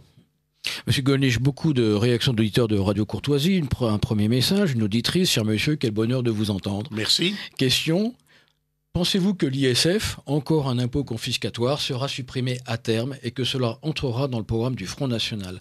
Le, seul, le seuil déclaratif en sera-t-il relevé? Nous sommes le seul pays européen à avoir ce handicap sur la fortune. Merci de nous donner votre position sur ce sujet. Non, je ne suis pas choqué par le fait que des gens qui ont, alors on appelle ça de la fortune aujourd'hui, avec euh, euh, si on est propriétaire d'un appartement de de quatre pièces près d'ici, pratiquement on tombe sous le coup de l'ISF, quoi. Bon, hein, euh, mais je suis pas, je suis pas choqué par le fait que, que les gens paient des impôts. Ce qui, ce qui me paraît absurde, est, néfaste, c'est l'impôt euh, déclaratif, c'est-à-dire l'obligation où l'on est euh, tous les ans de faire l'évaluation de son patrimoine, alors qu'on n'est pas agent immobilier, qu'on n'est pas expert, qu'on n'est pas notaire. Euh, cette évaluation étant évidemment toujours sujette à caution de la part de l'administration, qui peut vous, vous en opposer une autre, vous taxer pour mauvaise foi, etc. Moi, je dis que l'on taxe une bonne fois pour toutes, peut-être à l'ancien taux euh, élevé de TVA, les produits de luxe, etc., et qu'on laisse les gens tranquilles pour le reste. Voilà. Je, crois que dans l'impôt, il y a le montant de l'impôt qui est quelquefois insupportable, mais il y a surtout euh, ces modalités de perception euh, qui euh, euh, laisse, laisse aux, personnes l'impression qu'elles sont en permanence sous l'œil de Big Brother, et ça, et ça c'est absolument insupportable. C'est une autre intervention d'auditeur qui nous dit Mitterrand, comme la droite n'a pas favorisé, entre guillemets, mais changé ponctuellement les règles électorales de manière à faire élire 30 députés. Euh, sinon, il faudrait dire qu'avec deux députés, euh, au lieu de 30, euh, le FN aurait régressé. En fait, ce que nous dit cet auditeur, j'imagine que c'est bien Mitterrand qui, en changeant les règles d'élection à l'Assemblée nationale en 1986, a permis l'élection de 30 députés. Et il conclut en vous posant cette question, pourquoi ne toujours dire que la moitié des choses? Je ne saisis pas très bien. Eh euh, euh, Mitterrand, je, vais répéter ce que j'ai. Je ne saisis pas très bien la question. je vais répéter ce que, ce que j'ai dit tout à l'heure. Mitterrand a, a, fait passer la proportionnelle. Pourquoi? D'abord, c'était dans le programme de la gauche. C'était dans les 100, 101 ou 100, je sais plus. Déjà en 1981. Oui, c'était dans le programme de la gauche, premièrement. Et quelquefois, la gauche suit davantage son programme que la droite, premièrement. Deuxièmement, parce qu'en 86, c'est-à-dire après 5 ans de socialisme, les Français en avaient assez, et que s'ils ne passaient pas la proportionnelle, ils revenaient à 40 députés socialistes au lieu de revenir à 200. Donc Mitterrand n'a pas cherché à favoriser le Front National, Mitterrand a cherché, ce qui après tout est humain, à favoriser le Parti socialiste, d'autant plus que c'était dans son programme. Alors c'est vrai que ça a permis l'élection de, euh, de députés euh, euh, Front National. C'est bien la moindre des choses d'ailleurs qu'à partir du moment où il y a des électeurs, il y a des élus.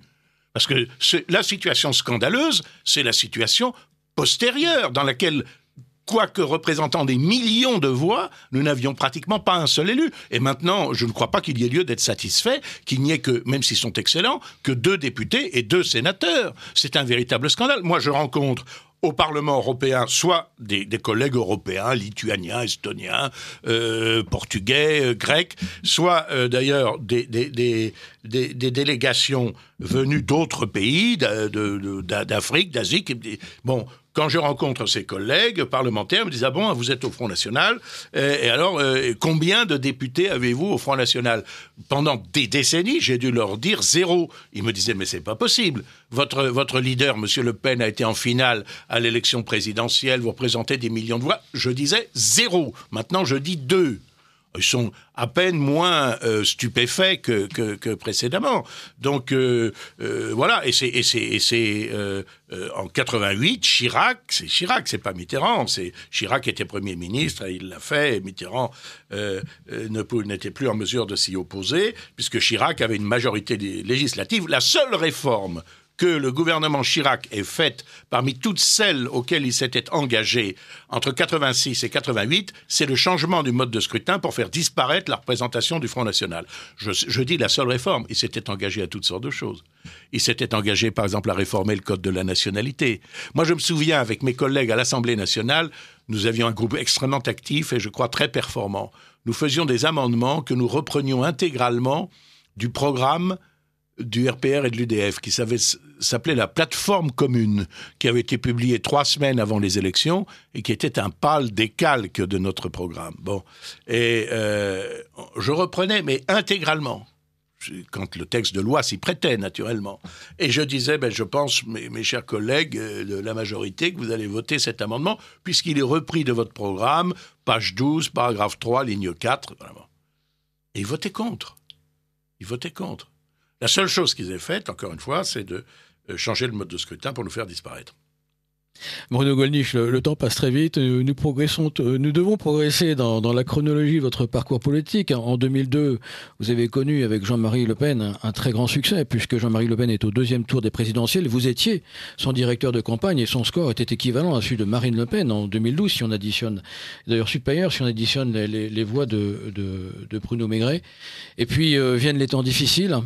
En 2009, vous hypothéquez votre, votre maison, votre propriété pour pouvoir faire campagne dans un camping-car. Hein, ah, vous êtes, bien, vous êtes bien, vous êtes bien renseigné. Ça, hein.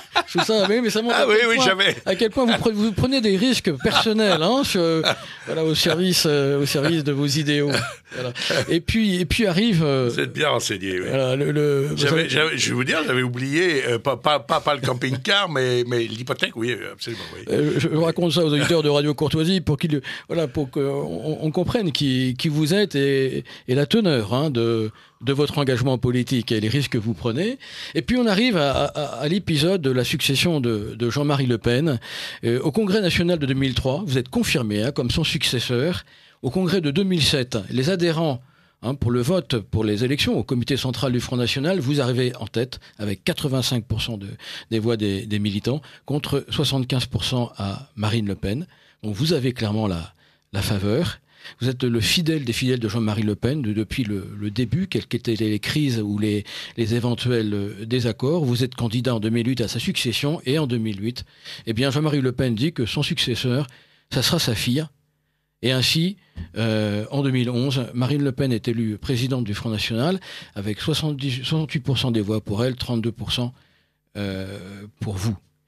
Je ne sais, pas, s'il a dit en 2008 que ça serait sa fille. Euh, ah, il, a, clairement pris position. Il a, il a pris euh, dans les faits, dans les faits, oui, dans les faits, oui, indiscutablement. Écoutez, euh, moi, je suis mal à l'aise pour vous répondre, pour être très franc, parce que je pense que il faudrait poser la question à Jean-Marie Le Pen. C'est pas, mais il vient souvent. Vous, vous lui avez posé la question, certainement. vous en avez discuté ensemble, Monsieur Gollnisch. Et je suis sûr que les auditeurs voudraient savoir. Vraiment. Oui, mais je, non, mais je ne veux, pas révéler le, la teneur de, notre, de nos. Euh, de, nos, de nos entretiens. Non, mais c'est vrai que c'est vrai que Jean-Marie Le Pen n'a pas euh, mis en œuvre le scénario que il, avait envisagé, en tout cas avec moi, à ma demande. Je lui demandais quelles étaient ses intentions.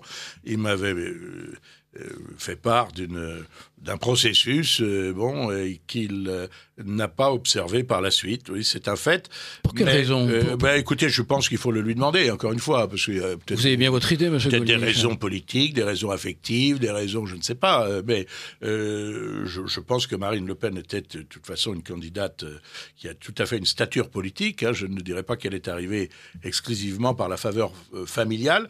Je pense d'ailleurs que plus que la faveur familiale, dans ce dans cette compétition, je le dis sans aucune amertume et sans vouloir refaire le film, euh, il n'y a pas eu de... Euh, ça a été très déséquilibré, mais il n'y a pas eu de, fraude ou de choses comme ça.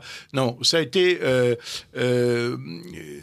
je crois que ce qui a joué, il y a deux choses il y a, euh, c'est vrai que cette évolution de Jean-Marie Le Pen a euh, déçu ou mécontenté ou bon euh, un certain nombre de cadres du Front National qui sans doute se fussent prononcés en faveur de ma candidature et qui sont partis avant. Et il est évident que si j'avais beaucoup. Martial Bild, beaucoup, Jean-Claude Martinez. Tout à fait, Bernard Anthony. sont partis à cause de ça. Jean Verdon, etc. Beaucoup sont partis avant. Moi, je leur avais dit écoutez, je serai candidat, je serai candidat quoi qu'il arrive. Bon. Et, j'ai été candidat, mais il est certain que si j'avais été candidat quand ils étaient encore en fonction, les choses auraient été beaucoup plus faciles pour moi.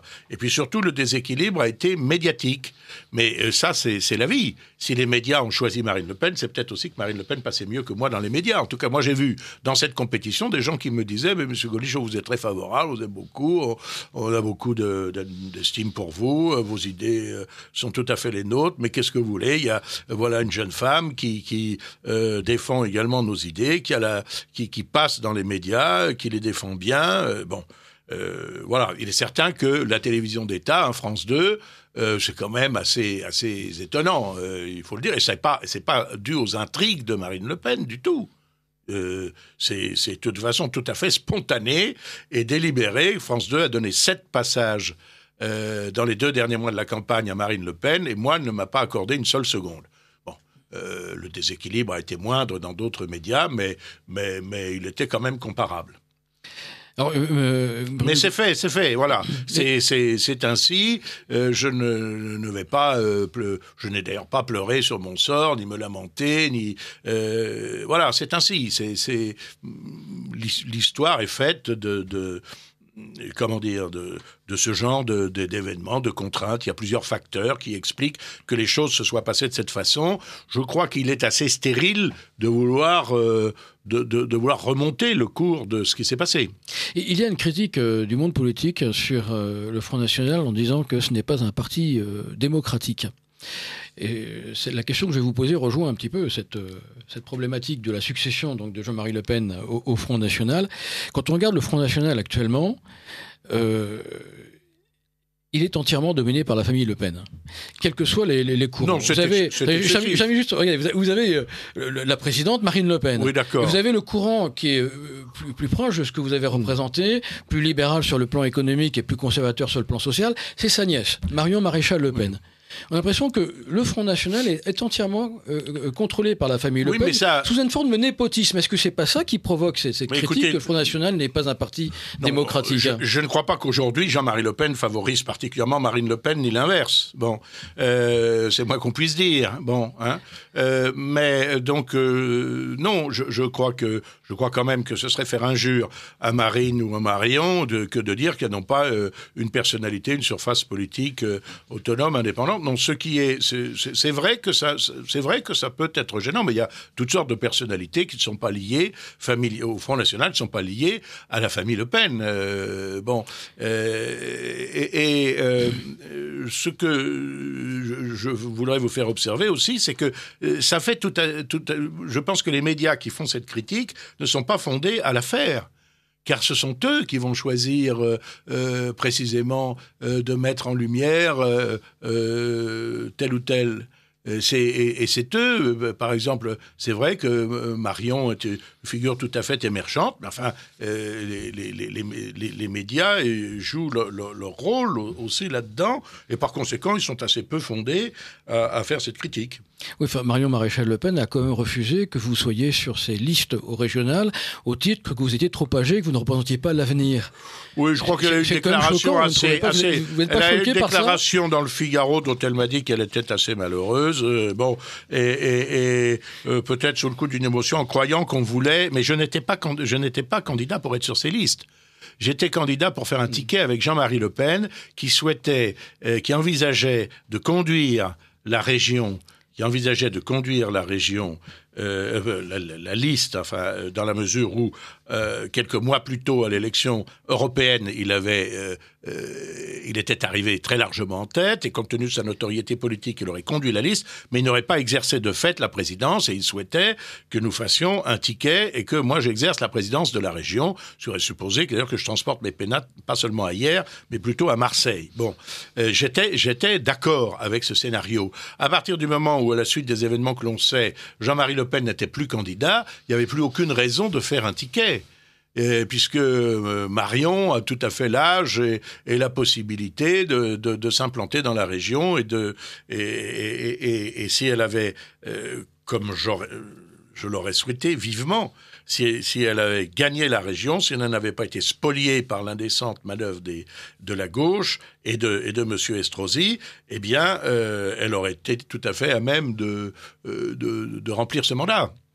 Donc je n'étais pas, c'est un faux problème, cette, cette petite polémique, qui est une petite tempête dans un verre d'eau, je n'étais pas candidat pour être derrière Marion. J'étais, j'acceptais d'être candidat derrière Jean-Marie Le Pen. Je m'excuse, j'ai été, euh, j'ai été président de groupe euh, au Conseil régional euh, pendant 30 ans. J'ai d'ailleurs démissionné volontairement pour mettre en place mon, mon successeur et j'estime que je, peux faire des choses encore utiles au Parlement européen et que aussi la finalité en politique, c'est de mettre en place des, gens qui, vous succéderont, qui sont aptes à vous succéder, ce que je m'honore d'avoir fait en région Rhône-Alpes et je crois qu'il y a une très bonne équipe en, également en Provence-Alpes-Côte d'Azur. Je suis toujours l'élu de ces deux régions d'ailleurs, et même de la Corse, puisque on a euh, diviser la France en immenses zones pour l'élection européenne, et je représente donc théoriquement la France du Sud-Est, c'est-à-dire Provence-Alpes-Côte d'Azur, Rhône-Alpes et la Corse. Bruno Gollnisch, euh, lors de l'épisode dramatique de l'exclusion de Jean-Marie Le Pen par euh, par sa fille, même si elle s'est exprimée par les voix du bureau politique. vous aviez du bureau exécutif. Du bureau exécutif, pardon. Qui a été le bureau exécutant, en l'occurrence, oui. Vous aviez déclaré à plusieurs reprises que tous les courants devaient être représentés au Front National. Émeric Choprade vient de quitter le Front National en dénonçant un parti devenu un étouffoir dans lequel on ne peut pas penser. Il y a aussi euh, un certain nombre de problèmes dans les fédérations, euh, de, démissions, de départs, de personnes qui se plaignent contre les parachutages, etc. Euh, oui, je pense qu'il y a eu trop de parachutage, pas toujours justifié. Certaines fois, oui, d'autres fois, non. C'est vrai, dans, dans les départements, oui. Que, pensez-vous la, la déclaration eh écoutez, euh, de son départ D'ailleurs, c'est quelqu'un de brillant, lui. Alors, il quitte le Front National. Je ne m'en suis pas entretenu. Je n'ai pas trouvé. nous n'avons pas trouvé la possibilité de nous entretenir. Je veux dire que j'ai été surpris par sa, sa décision.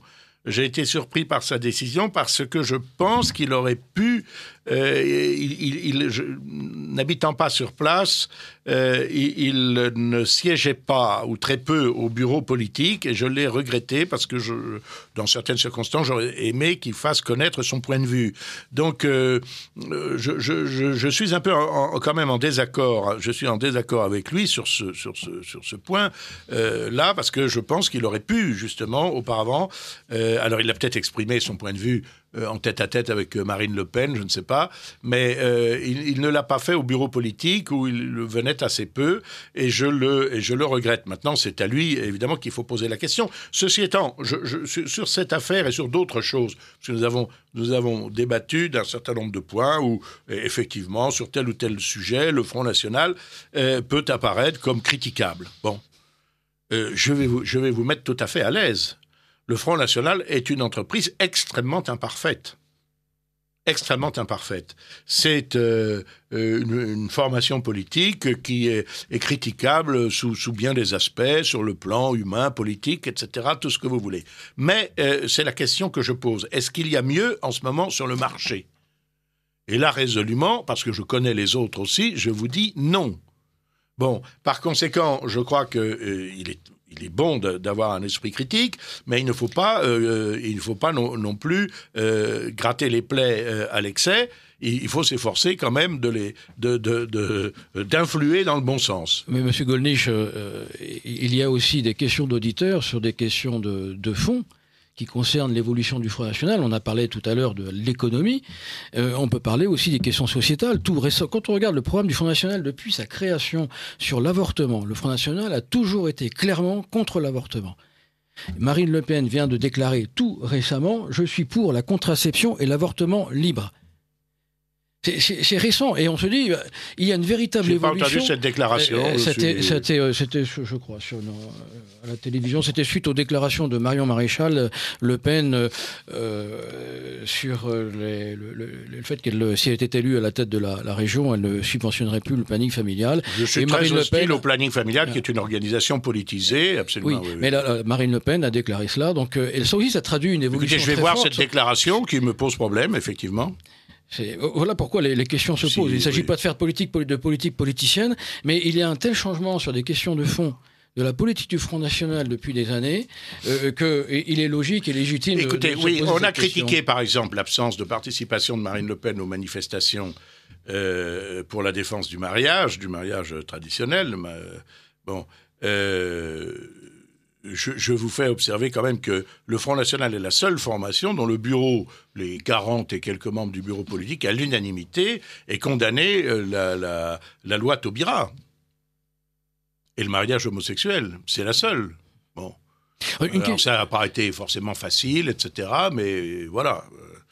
Mais en, revanche, je ne voilà, je, suis, je suis étonné de la déclaration. Je, je vais me, me, renseigner, mais... Euh, vous, la trouverez sur le Salon Belge hein, qui l'a publié. Oui, oui. sans doute. Alors, euh, Bruno Goldnich, il nous reste malheureusement très peu de temps, cinq minutes à passer avec vous. Il y a encore deux, deux questions de, de, de, fond que je souhaiterais euh, vous poser. Euh, mais avant d'arriver à ces deux questions, j'ai lu dans, sur, sur Internet, j'ai vu sur Internet qu'au Parlement européen, vous ne siégiez plus avec le groupe fondé par le, le, Front National, rassemblant des souverainistes de différents pays, en, en réaction à l'exclusion de Jean-Marie Le Pen au Front National. Est-ce exact ah Non, c'est pas, pas tout à fait. C'est pas tout à fait exact. C'est pas tout à fait exact. C'est pas que je ne siège plus avec le groupe. Nous étions tous non inscrits puisqu'il n'y avait pas de groupe je m'honore d'avoir. Vous ne siégez pas avec le groupe, pardon. Voilà, voilà. une je, bon, voilà. je m'honore d'avoir été, par mon action passée d'ailleurs, en direction de nos, de nos amis flamands, de nos amis autrichiens, etc., qui étaient à l'époque diabolisés était euh, en fait l'un des artisans de la lointain peut-être, mais euh, certainement un des artisans de la création de ce groupe. Mais nous n'avions pas euh, les sept ou huit nationalités qui étaient nécessaires. Finalement, on les a obtenues. Euh, sauf que le, groupe ayant été constitué, euh, il m'a été annoncé que Jean-Marie Le Pen n'en ferait pas partie euh, qu'on ne souhaitait pas qu'il en euh, fît partie. J'ai dit que dans ces conditions, moi, je n'en ferai pas partie non plus. Donc, je reste non inscrit. Voilà. J'étais non inscrit, je reste non inscrit. Je reste non inscrit, mais je reste euh, député du Front National. Et euh, je dois dire que nos, nos, mes votes sont, sont euh, très généralement et tout à fait les mêmes que ceux du groupe en question avec la plupart des membres desquels, duquel je, je, je conserve d'excellentes relations et des relations politiques suivies. Nous déjeunons régulièrement ensemble, pratiquement tous les, tous les jours de session, et, et nous avons beaucoup de discussions communes. Vous avez dit à la télévision, je vous avais entendu, que si Jean-Marie Le Pen est exclu du Front National, ça aurait des conséquences pour vous. Oui, bah, j'ai exprimé mon désaccord pour la première oui. fois. Bon, mais vous restez au Front National, euh, vous, vous continuez avec le Front National euh, Jean-Marie Le Pen ne souhaite qu'une chose, c'est de revenir au Front National puisqu'il a attaqué en justice cette mesure d'exclusion. C'est ce que vous souhaitez J'attends, j'attends. Oui, je, je, je, je, je souhaite, je souhaite qu'il revienne et je souhaite la réconciliation avec Jean-Marie Le Pen. Et d'ailleurs, pas seulement avec Jean-Marie Le Pen. Je crois que euh, pour euh, que, que, nous ayons euh, avec certainement Marine Le Pen un, un, grand succès en 2017, enfin celui que nous attendons, et que nous puissions sauver notre pays, il faut faire l'union de tous les patriotes. Et il y en a beaucoup qui sont, c'est vrai, euh, sur le bord du chemin, pas seulement, pas, pas, pas du fait de Marine Le Pen, hein, mais, mais, mais voilà, sont les scories de l'histoire. Je pense qu'il y a des gens de grande qualité, je pense à des gens comme Jean-Yves Le Gallou ou d'autres, euh, avec lesquels il nous faut, euh, il nous faut nous réconcilier, et je le souhaite ardemment, et c'est à ça que je travaille. Maintenant, mon influence n'est peut-être pas suffisante pour le moment pour y parvenir. Bruno Gollnisch, une dernière question, une question de fond que nous évoquions dans, l'introduction. Jean-Yves Le Gallou, à ce micro, récemment rappelait euh, la première page du Figaro Magazine en 1985 qui disait « Serons-nous encore français dans 30 ans ?» Et dans l'article, il expliquait qu'il y avait 35% des naissances qui étaient hors européennes. Nous sommes maintenant, je crois, à 37% de naissances hors européenne. Euh, quel message d'espoir pourriez-vous donner aux Français quand on voit ces chiffres? Légitimement, on est très inquiet pour notre identité. Mais Quel message pour vous Est-ce que c'est on peut encore espérer? Faites des petits Français. Et... bon, euh, ah, oui, ah, ben si, c'est un autre avis euh... peut-être, oui, oui. pour rendre espoir euh, aux auditeurs bon, de Radio Courtoisie en ce dimanche 3 janvier. À, à, à, vue, à vue humaine, à vue humaine, c'est très mal parti. Hein, c'est certain, mais c'est vrai que notre pays a toujours trouvé, même dans des situations euh, dramatiques, des ressorts qui nous ont permis de, de, euh, de refaire surface. Voilà, je crois, euh, le, le message, c'est travaillons tous à sauver la France. Vous espérez toujours en la France? Oui, Absolument. Très bien. Monsieur Bruno Golich, merci infiniment. Merci, merci à vous. au standard, merci à la technique et bon dimanche, chers auditeurs de Radio Courtoisie.